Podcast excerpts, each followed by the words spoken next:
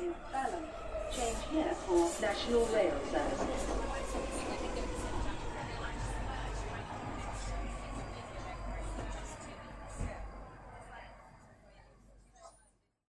Bine ai revenit în stația Londra. Eu sunt Manuel Cheța de la manuelcheța.com și tu asculti podcastul Un român în Londra.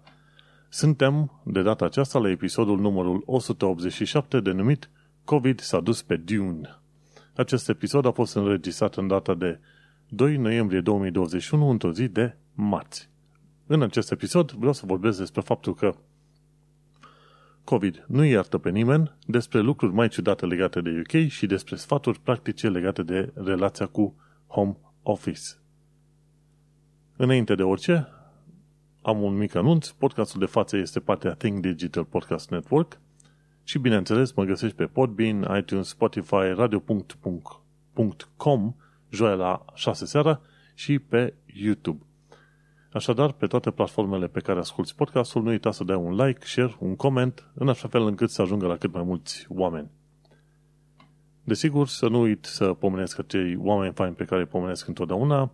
Sunt cei de la Rand E-Hub care îți oferă sprijin de muncă și pe probleme de Brexit.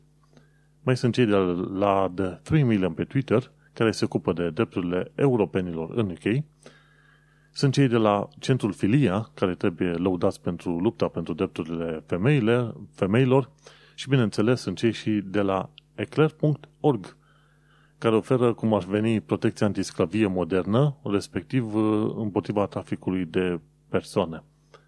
Și așa, uite că intrăm în uh, pâinea de cea de toate zilele, ca să zic așa, și ajungem la treaba asta, faptul că COVID nu iartă pe nimeni.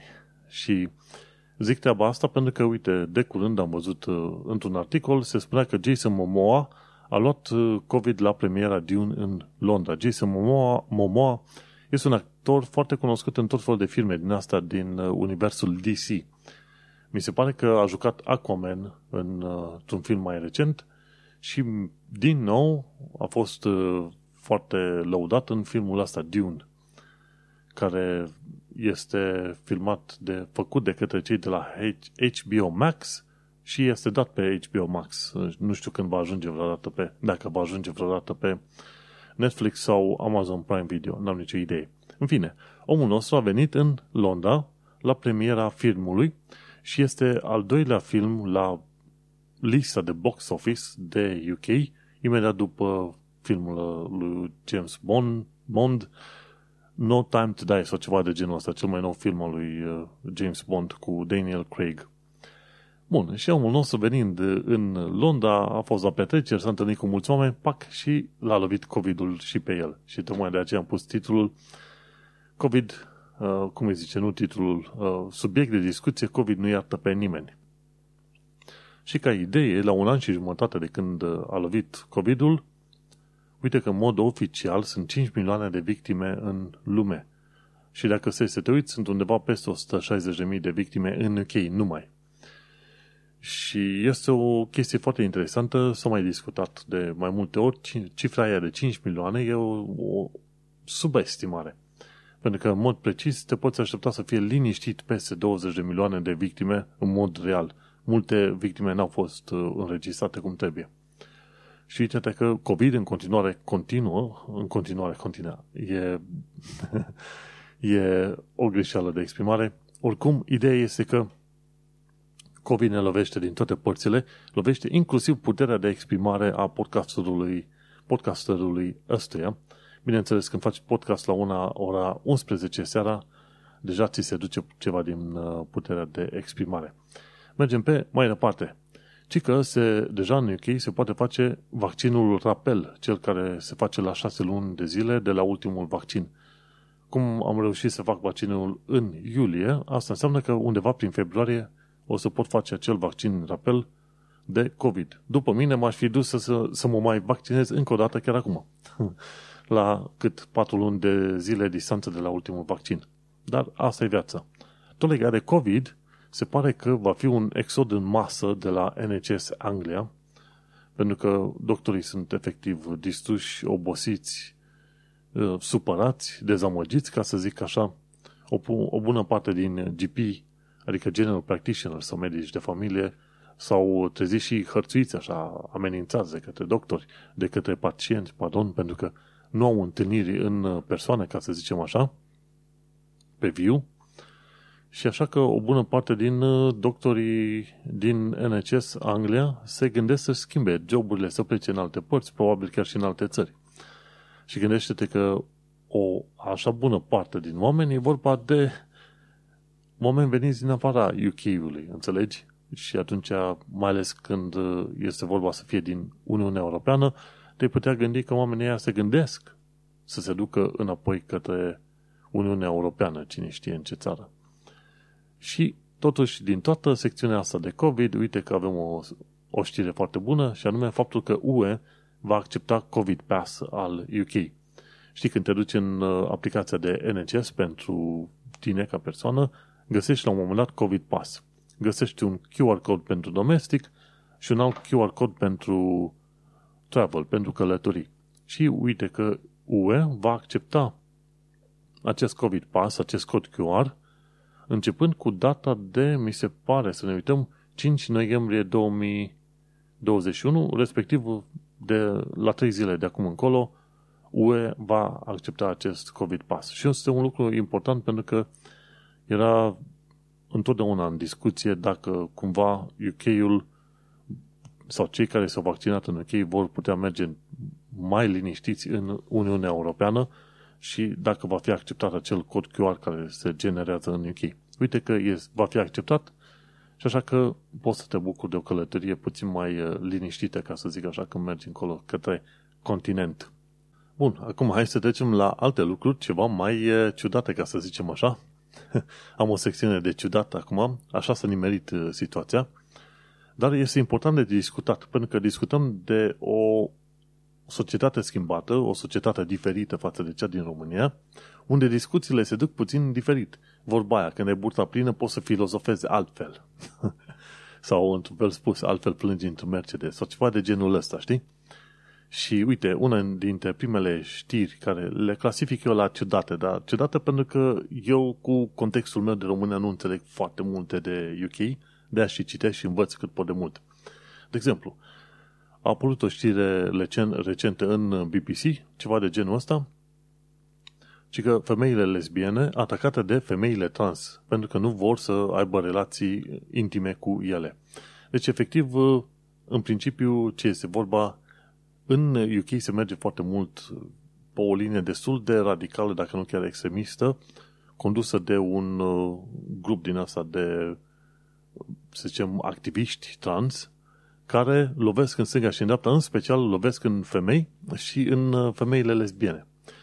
Și se pare că toată grupa asta de LGBTQ pe UK a fost acaparată de gruparea centrală sau cel puțin mai radicală de uh, activiști trans care au început să atacă în stâng, atace în stânga și în dreapta în orice om care nu merge exact uh, pe ideologia lor. Și fac presiuni, fac bullying, bullying pe oriunde pot e mai bine, în așa fel încât oamenii care îndrăznesc numai să pună în discuție situația trans sau cel puțin invită la discuții deschise, să fie luați la, la șuturi și atacați. Și mai nou ce am aflat, uite că femei lesbiene, cumva presate, dacă nu chiar și violate, de către așa zisele femei trans, bine, așa zisele, aș, femeile trans, care femei trans ce înseamnă? Au fost uh, la un moment dat bărbați, din punct de vedere sexul biologic este bărbat, codul genetic este bărbat, organul sexual este acolo toate cele, dar au făcut tranziția către femei. De-aia zice tranziție uh, femei trans. Și atunci ce se întâmplă? Femeile astea trans, care inițial au fost bărbați, atacă destul de virulent și de puternic uh, femeile lesbiene care nu vor să aibă relații cu ele. Și au fost, uh, au fost discuții din astea mari. Gen, ești transfobic dacă tu vrei să ai relații intime numai cu persoane care au organul genital care îți convine ție. Știi? Ori asta e o chestie foarte greșită. Și pe de altă parte este și o chestie greșită în materie de a înțelege, de exemplu, care este, să zicem, stilul de viață sau orientarea unei femei lesbiene, știi? E- Există o chestie numită heteronormalitate sau normă, chestiuni heteronorme, gen când uh, te uiți la o situație sau relații, le vezi doar din punctul de vedere unui bărbat plus femeie. Știi că vezi, de, de obicei o să vezi o tonă de bărbați, cel puțin prin România, când uh, se discută de femei lesbiene, zic, ok, din cuplul ăsta de două femei, care este bărbatul? Ori problema asta se pune total greșit, pentru că femeile lesbiene sau bărbații homosexuali nu se uită la pereche ca care e bărbatul, care e femeia. Înțelegi? Deci n-au nicio discuție în genul ăsta. Și cine pune probleme, întrebările de genul ăsta, asta înseamnă că n-are nici o minimă, să zicem, cunoștință în, din punctul ăsta de vedere, nici măcar un interes în principiu, știi? Și tocmai de aceea, bineînțeles, femeile lesbiene sunt atrase de către alte femei pentru că biologie, inclusiv organe sexual, tot ce vrei tu pe acolo. E un amestec uh, complet.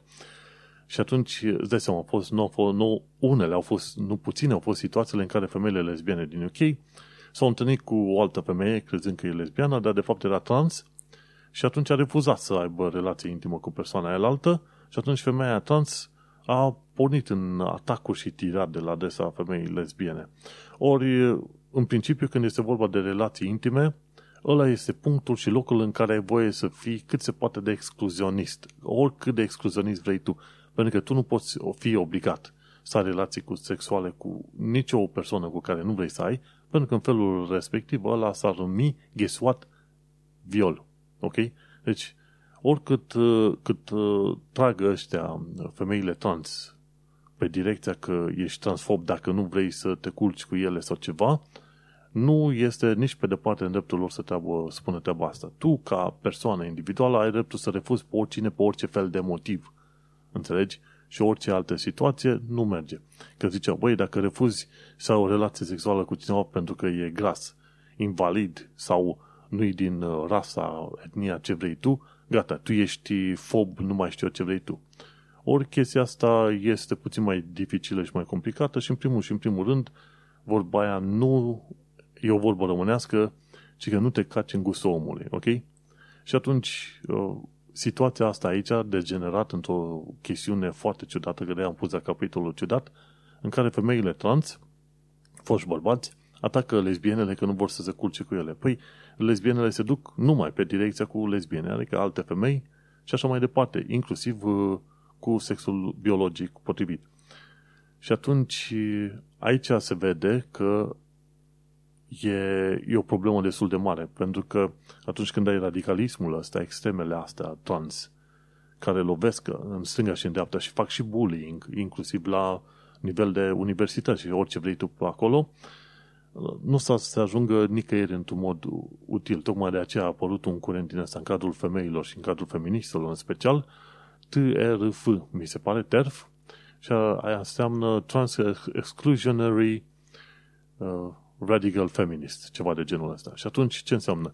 Dar fiindcă există atacurile astea a femeilor trans, să nu uităm că bărbații trans nu se comportă așa. Bărbați trans care fost, uh, au pornit femei și au făcut tranziția către bărbați. Nu există comportamentul ăsta. Comportamentul ăsta este de la cele care au fost bărbați și după aia, legal, acum trebuie să fie considerate femei. Ori simplu faptul că la un moment dat te declari femeie și din punct de vedere legal îți este drept uh, ok să, ți, să fii declarat femeie, nu, nu înseamnă că anulează, să zicem, uh, chestiunile de bază în toată povestea asta. Și așa că, uite, în podcastul ăsta afli și de un termen numit TRF, Trans Exclusionary Radical Feminist.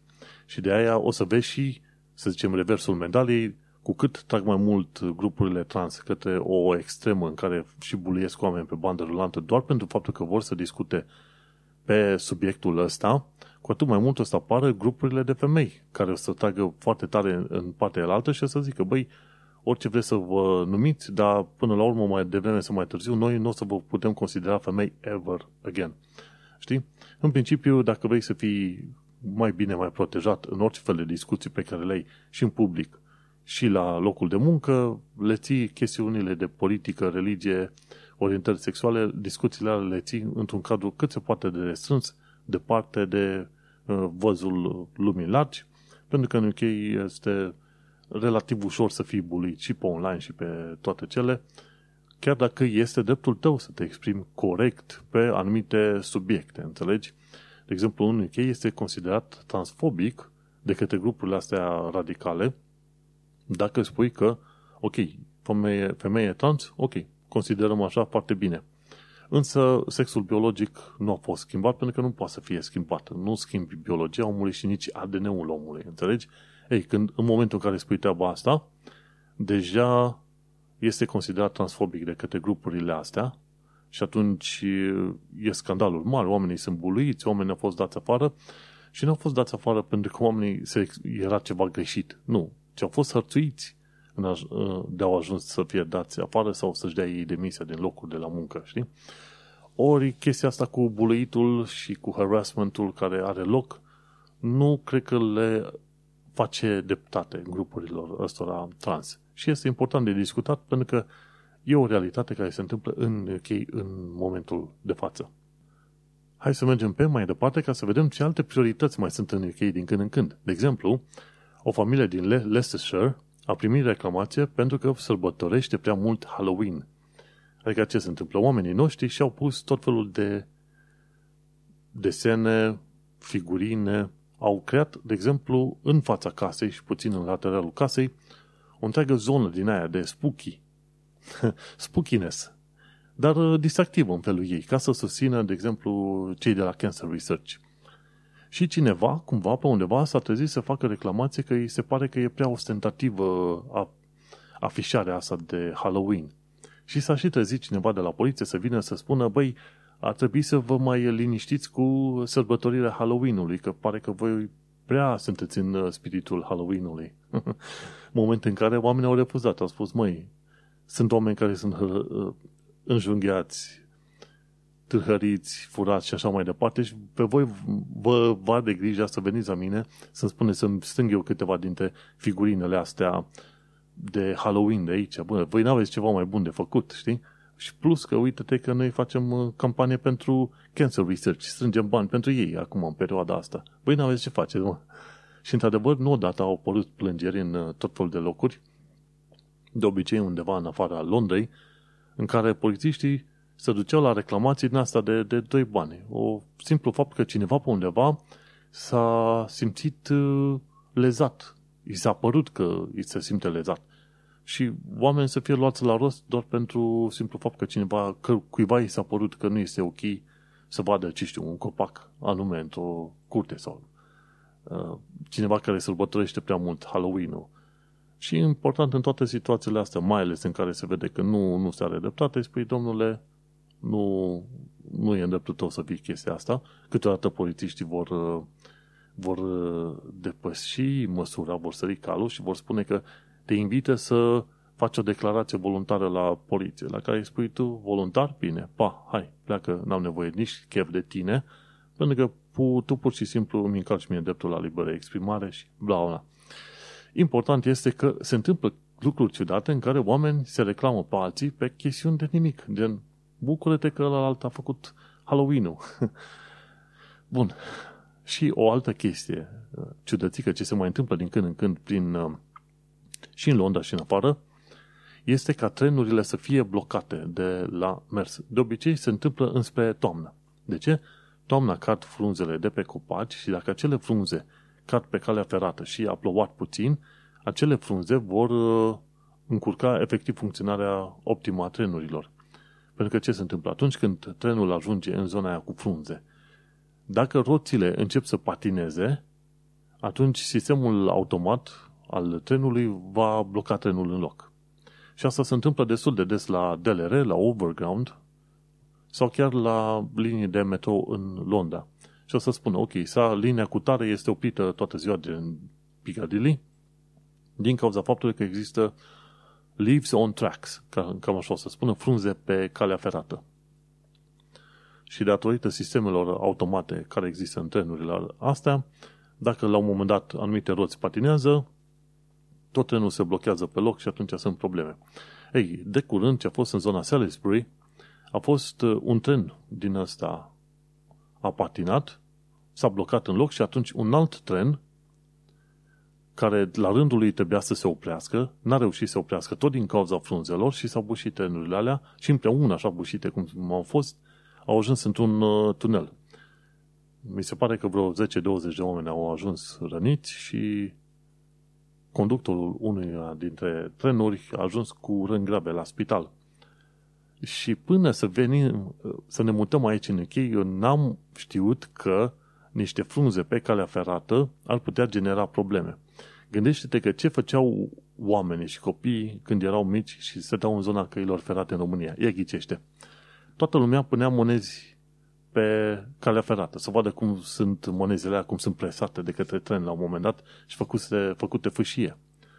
Ba chiar unii mai aveau curaj și puneau ba un măr, ba, ce știu, un plastic, alții puneau chiar câte o piatră din aia. Pui o piatră și vezi când vine trenul ce se întâmplă. Pentru că te gândeai, băi, la cât este de greu trenul, nu poți să deraiezi trenul.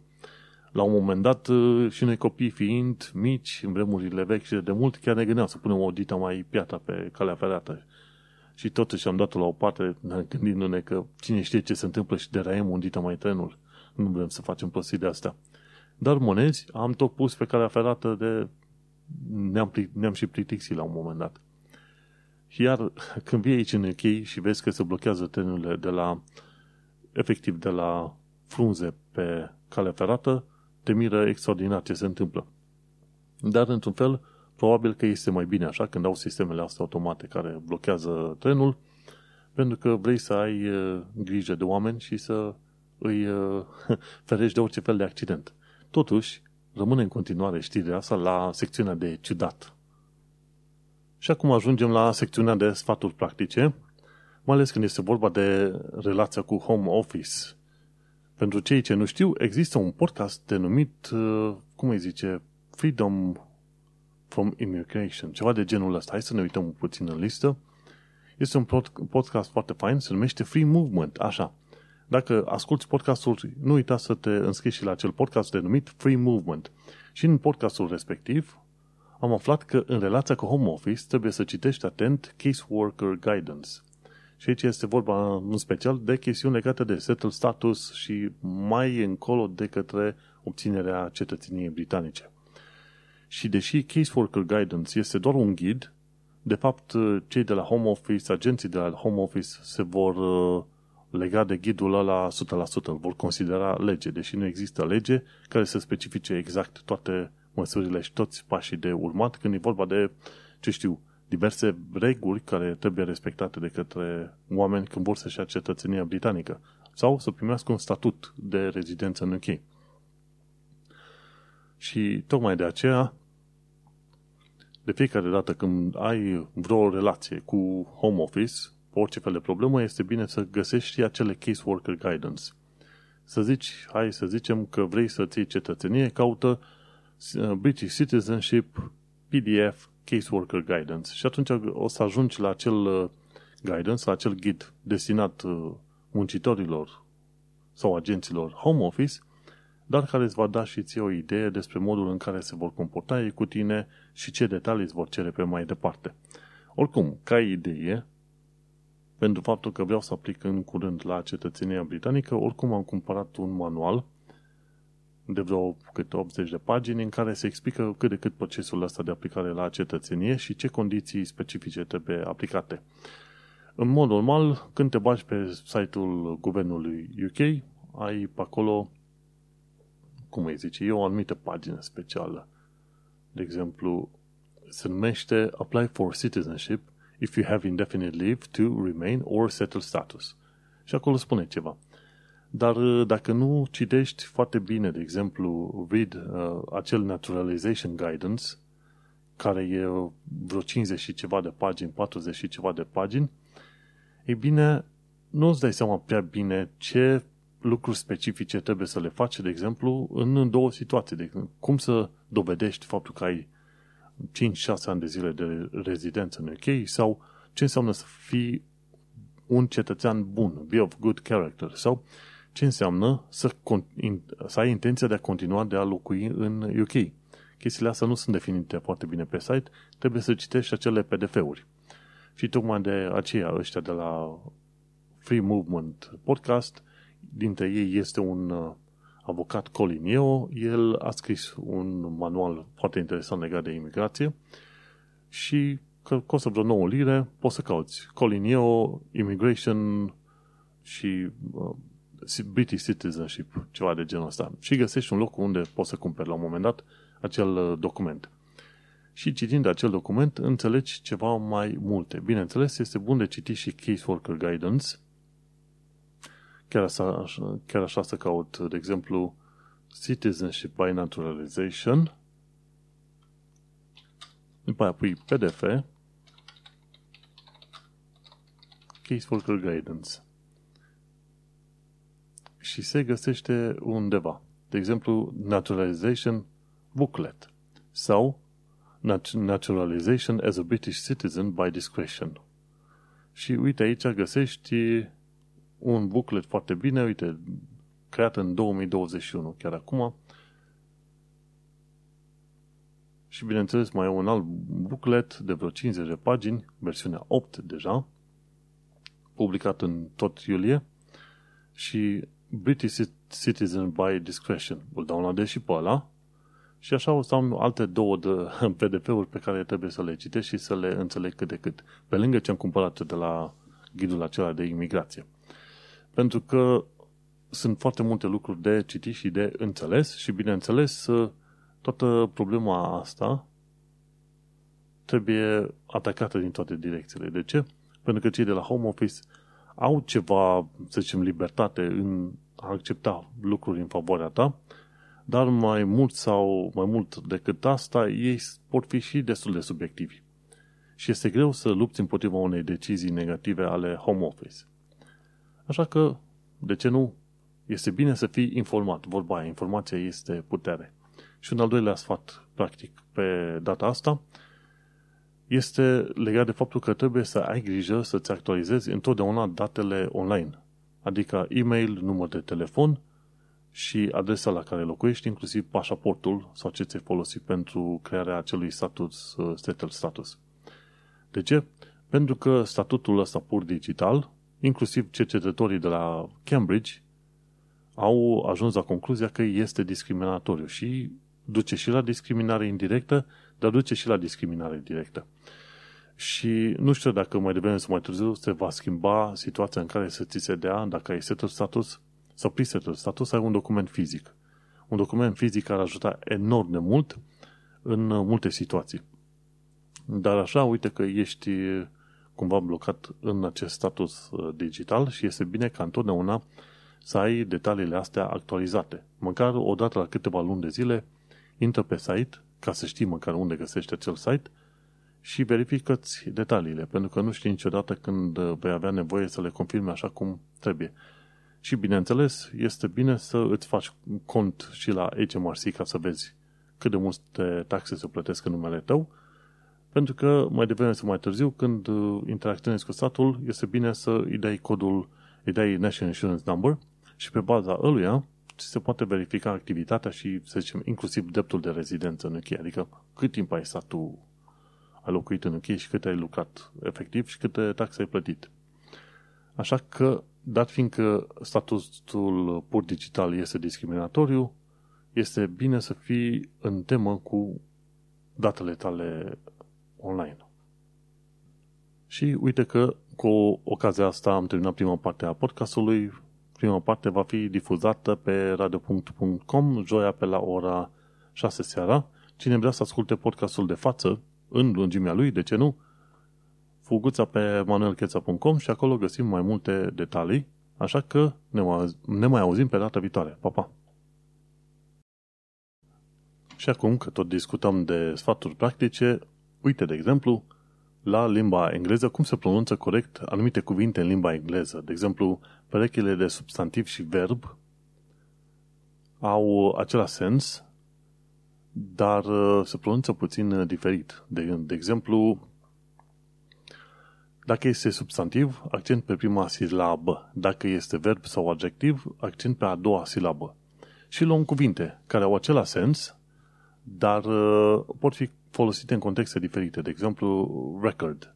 Record înseamnă o chestie scrisă pe undeva. I have this on record. Sau dacă nu, vrei o acțiune dar cu același cuvânt record, I'm gonna record this stuff. Deci vezi, dacă e substantiv, accentul se pune pe prima silabă, dar dacă este cumva verb sau adjectiv, accentul se pune pe a doua silabă. Un alt cuvânt este import. Știi? This is a product of import. Adică e ceva care a fost adus de, de prin, prin altă parte. Sau uh, let me import this into my program. Vreau să import chestia asta, datele astea în programul meu. Din nou, sunt perechi substantiv-verb, au același sens, cuvintele, dar folosite în contexte diferite, au accentele puse diferit. Mai sunt și alte care au sens diferit în funcție de cum se folosesc. De exemplu, unul dintre cuvintele astea este conduct. Poate fi folosit ca substantiv, poate fi folosit ca verb. Sau, de exemplu, he had a bad conduct. Ok, a avut comportament uh, prost. Dar uh, dacă zice he will conduct a song uh, or a lyric, ceva de genul ăsta, adică e conductor din ăla, dirijor de muzică. He will conduct, înțelegi? Un alt uh, sens este content. Unul la mână. Când zici uh, his content, uh, this content is really good, conținutul ăsta e foarte bun, dar uh, asta e când folosești un substantiv. Dacă vrei să treci la verb, he is really content, content about this stuff. Adică el este foarte mulțumit cu chestia asta. Așa, din nou, regula se aplică. Cuvântul respectiv, dacă e folosit pe post de substantiv, accentui pe prima silabă, dacă e verb sau uh, adjectiv, atunci accentul pe a doua silabă. Și asta este o chestie pe care nu prea știam, pentru că cumva trăiam cu impresia că accentul întotdeauna se pune pe prima silabă orice ai discuta. Și uite că de fapt nu e așa. Și lucrul ăsta l-am învățat de pe canalul lui Lucy, da, English with Lucy. 20 de minute și înveți tot felul de chestii foarte faine. Sunt vreo 4 sau 5 canale de care tot pomenesc aici, sunt extraordinare și cred că o să treacă 10 ani de zile de când sunt în UK și tot o să le urmăresc să învăț. Un uh, alt lucru interesant despre cultura britanică, de exemplu, cum de-au cucerit britanicii India. E un canal de YouTube foarte fain care la un moment dat au vorbit inclusiv despre viața lui Dracula. Se numește Extra Credits, canalul de YouTube și cucerirea Indiei, un paradox istoric. Cum au reușit britanicii să cucerească India? Deși India la momentul respectiv avea un imperiu puternic, avuții nemai auzite și totuși până la urmă britanicii au reușit să controleze India. Și a fost totul într-un proces extraordinar de mare și chiar la începuturi, comercianții britanici efectiv se proșteneau în fața imperiului împăratului acolo, care exista la vremea respectivă în India, numai și numai să-i lase și pe ei să cumpere mirodenii și să, să le vin, vândă către UK. Deci oamenii chiar s-au proșternat, proștenut în fața imperiului. Și cumva, de-a lungul timpului, au reușit, prin tot fel de măsuri subversive, să cucerească India. Și acum am văzut filmul 1, episodul 1 și episodul 2 și abia aștept să văd restul, să îmi dau seama mai exact cum au reușit să pună britanicii efectiv mâna pe uh, subcontinentul indian, deși respectivul avea putere și avere și ce vrei tu pe mai departe. Bun. O altă chestie faină legată de cultura britanică, de exemplu, Sir Kenneth Grange, britanic care a schimbat lumea designului, care de curând l-au sărbătorit pe Sir Kenneth Grange la Science Museum. Și omul încă trăiește, a făcut un interviu cu el și el s-a ocupat de remodelarea camerelor uh, Kodak, de remodelarea Kenwood Chef, un robot din de bucătărie, și inclusiv uh, Intercity-ul 125, trenurile alea le-a regândit el și a gândit foarte bine pe o anumită direcție, gen, hai să facem un produs să fie mai utilizabil, să reușesc să îl adaptez nevoilor mele, nu doar să fac o chestie care arată mișto. Și tocmai de aceea omul a fost uh, sărbătorit și trenurile alea, gen Intercity 125, designul ăla ascuțit, încă există în continuare și e foarte folosit uh, prin uh, tot uk Și este fain când vezi că asemenea oameni reușesc să creeze, să zicem, un întreg curent de design care să fie cu adevărat utilizabil pentru oamenii obișnuiți. Mergem pe mai departe. La viața în Londra și în sănătate. Dacă vrei să știi cum arată Glasgow din Scoția, din spațiu, am un link către un film al celor de la ESA și arată cum arată, ne prezintă cum arată Glasgow din spațiu. Foarte interesant. O altă chestie foarte interesantă este faptul că Muzeul Evantaielor se redeschide pe 10 noiembrie 2021. E chiar aici peste apă, în Greenwich. Te costă 5 lire biletul și trebuie să mergi pe adres, la adresa 12 Grooms Hill, London, codul S108ER. Și acolo o să vezi un muzeu al evantaielor. Nu că aș fi eu foarte pes, interesat de acest muzeu, dar l-am trecut aici pentru că în UK, în Londra în special vreau să zic, găsești lucruri care mai de care mai ciudate. Dacă vrei un muzeu al designului, un, e și un Vagina Museum undeva prin Newham, este un muzeu al imigrației undeva în Lewisham, există și muzeul ăsta eventailor în Greenwich, există muzee și de calculatoare, de orice vrei tu. Și în Londra găsești. Londra e propriul său univers. Da, am și pus asta. Din 10 noiembrie. Când e 10 noiembrie? De săptămâna viitoare, de miercuri, se redeschide muzeul. Cool. O altă chestie faină legată de viața în Londra și în sănătate, Escu Show, videocasterul uh, Ion Ionescu, care vorbește și face tot felul de interviuri cu români de prin uh, țară și din afară, a vorbit ultima oară despre Marlena Botezatu, cu restaurantul Dracula din uh, Londra și se vorba de finalista șef la cuțite cu acel uh, uh, restaurant și motoul ei este succesul este o succesiune de eșecuri. Foarte interesant, poți să găsești pe ea la bucătăria marlenei.ro și, desigur, bineînțeles, urmărește Escu Show ca să mai vezi și tu ce oameni interesanți sunt promovați de către omul ăsta. Și acum ne întoarcem la actualitatea britanică și londoneză, unde am discutat la un moment dat de COVID și de ciudat. Astea sunt clasate deja la actualitatea britanică și londoneză.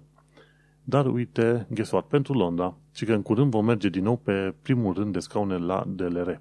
Din cauza COVID, primele rânduri de scaune de la trenurile astea de DLR au fost blocate pentru conductorii de la TFL. Așa că, în curând, mi se pare că de săptămâna viitoare vor fi luate limitările alea, blocajele alea și o să poți sta în față la acel vagon și o să te poți bucura de priveliște. La un moment, la un moment dat, mi se pare că am filmat de pe, din fața DLR-ului, de pe scaunele alea din față, cum veneam noi de la Stratford către Canary Wharf și am pus și o melodie aleasă de la YouTube. Acolo găsești pe canalul de YouTube Manuel Cheța, cauți Manuel Cheța pe YouTube și găsești acolo DLR, filmarea respectivă. Am făcut-o, cred că, acum vreo 2 ani și jumătate. Locurile alea sunt foarte căutate, ca să zic așa. Bun. Ce s-a descoperit în ultima perioadă este că se fac prea multe home deliveries în Londra și în felul ăsta, ci că se periclitează, să zicem, uh, clima și una dintre propunerile care s-au făcut să se creeze 10.000 de drop points unde să fie aduse acele home deliveries și oamenii să se ducă la acele drop points dacă tot vor să primească deliveries uh, acasă. Acum, sunt sigur că sunt un milion de probleme cu acele drop points, așa că nu o să discut prea mult pe chestia asta. Home deliveries vor continua să existe cât vor exista oamenii. Mergem pe mai departe. Cică, 25% dintre muncitori plănuiesc să schimbe locul de muncă. Și nu mi se pare o minune, pentru că gândește-te atât de mulți oameni, cel mai probabil, au rămas blocați la locul de muncă din cauza lui, lui covid plănuiesc, da? Încât la un moment dat s-au gândit, ok, este bine să facem o, o mișcare. În principiu, cel puțin în domeniul IT unde lucrez eu, oamenii își schimbă joburile cam o dată la 2 ani de zile. Și în felul ăsta au și câte o mărire în grad, și în salariu, dar și în grad. Așa că nu este o mirare când aflu că, de fapt, în UK deja vreo 25% dintre muncitori se gândesc să-și schimbe locul de muncă. Bine, de data asta este vorba mai mult de locurile mai, mai, mai de jos, nu neapărat cele mai de jos, dar locurile mai de jos, Și de ce? Pentru că în IT oamenii nu prea au avut nevoie să schimbe neapărat locul de muncă. și asta e viața. Ce să zic? Mergem pe mai departe. În Bristol, o britanică face furori cu bostanii minuscul din sticlă. Și asta e o chestie foarte faină. Mi-mi place că BBC-ul promovează tot felul de chestii, chiar dacă chestia asta nu pare un lucru extraordinar de mare. Ea folos, face artă din sticlă, se face printr-un uh, proces numit glass blowing, face niște bostănași micuți din sticlă, stopește sticla, o creează în forme diferite, foarte interesante și de culori diferite.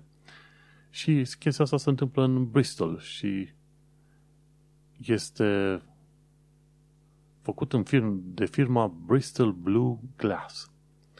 Și chiar acolo este o femeie, Alice Evans, care se ocupă de aceste miniaturi uh, bostănași, foarte simpatici, care sunt uh, atracția, să zicem, în perioada asta, mai ales de Halloween.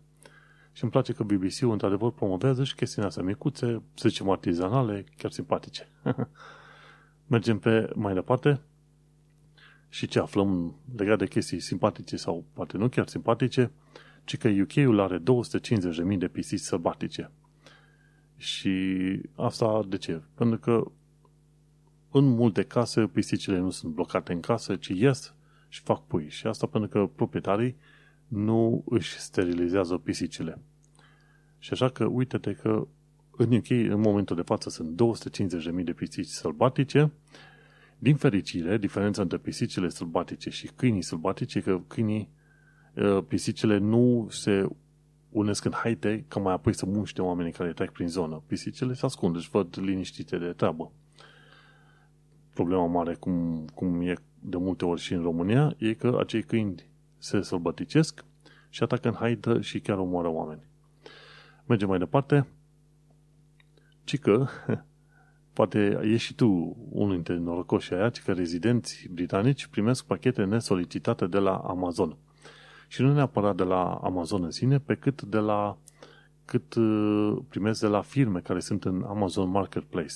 Firme de obicei din China, ce fac? Ca, să, ca să-și mărească ratingul în uh, platforma Amazon, trimit pachete neplătite, nesolicitate, cu lucruri de nimic, o liră, două, chestii de nimic, așa, dar trimise la oameni random în UK. Uh, și mi se pare că milioane de asemenea pachete au fost trimise doar în ideea că acele magazine, dar fiindcă Amazon vede că fac uh, multe transporturi către UK, e bine, acele magazine uh, să aibă un rating mai bun la Amazon și se pare că Amazon s-a prins de chestia asta și va sancționa magazinele alea mai devreme sau mai târziu. Iar oamenii s-au pomenit cu pachete nu știau despre ce se vorba, credeau că este un scam sau o păcăreală ceva și erau uh, alarmați.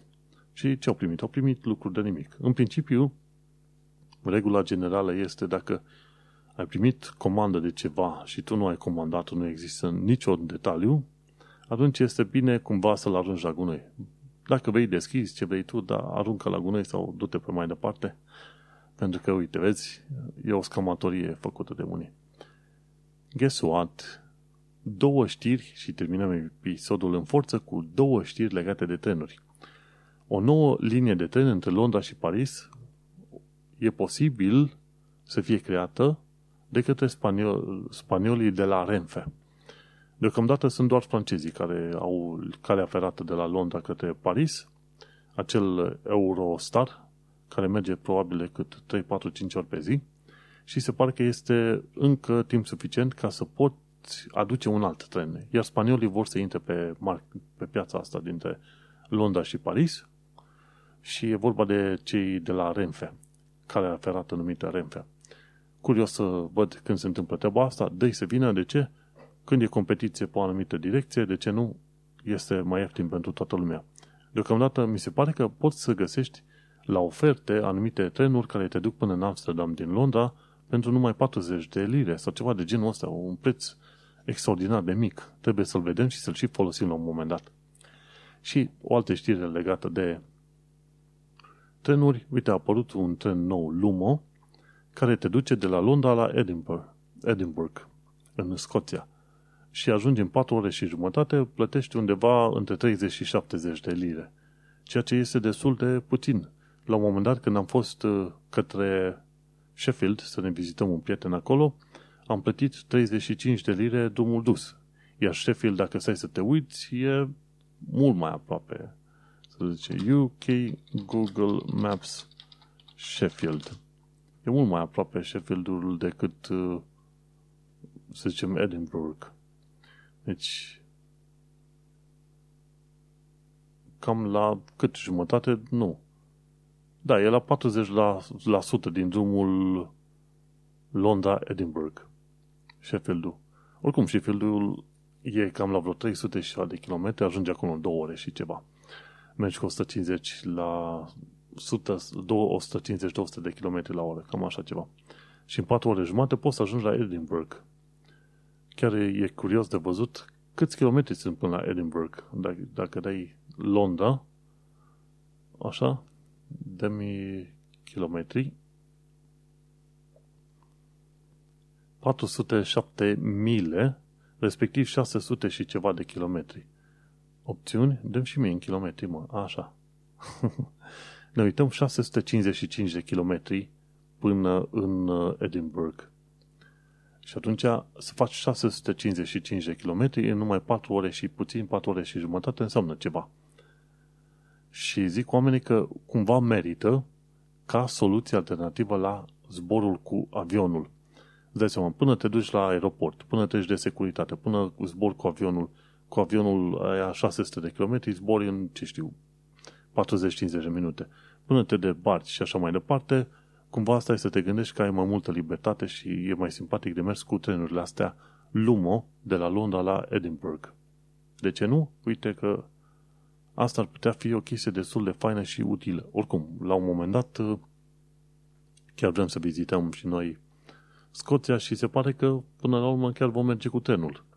Și cu gândul că vom vizita Scoția cu trenul, uite că terminăm acest nou episod de podcast numit uh, COVID s-a dus pe Dune și bineînțeles am vorbit despre faptul că COVID nu iartă pe nimeni, nici măcar pe Jason Momoa.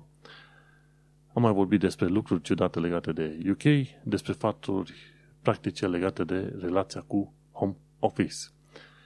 Eu sunt Manuel Cheța de la manuelcheța.com nu mai am voce, nu mai am energie, dar uite că am ajuns la final de episod. Noi ne mai auzim pe data viitoare și până atunci, grijă și sănătate și feriți-vă de COVID pentru că suntem în continuare în pandemie. Succes! Change here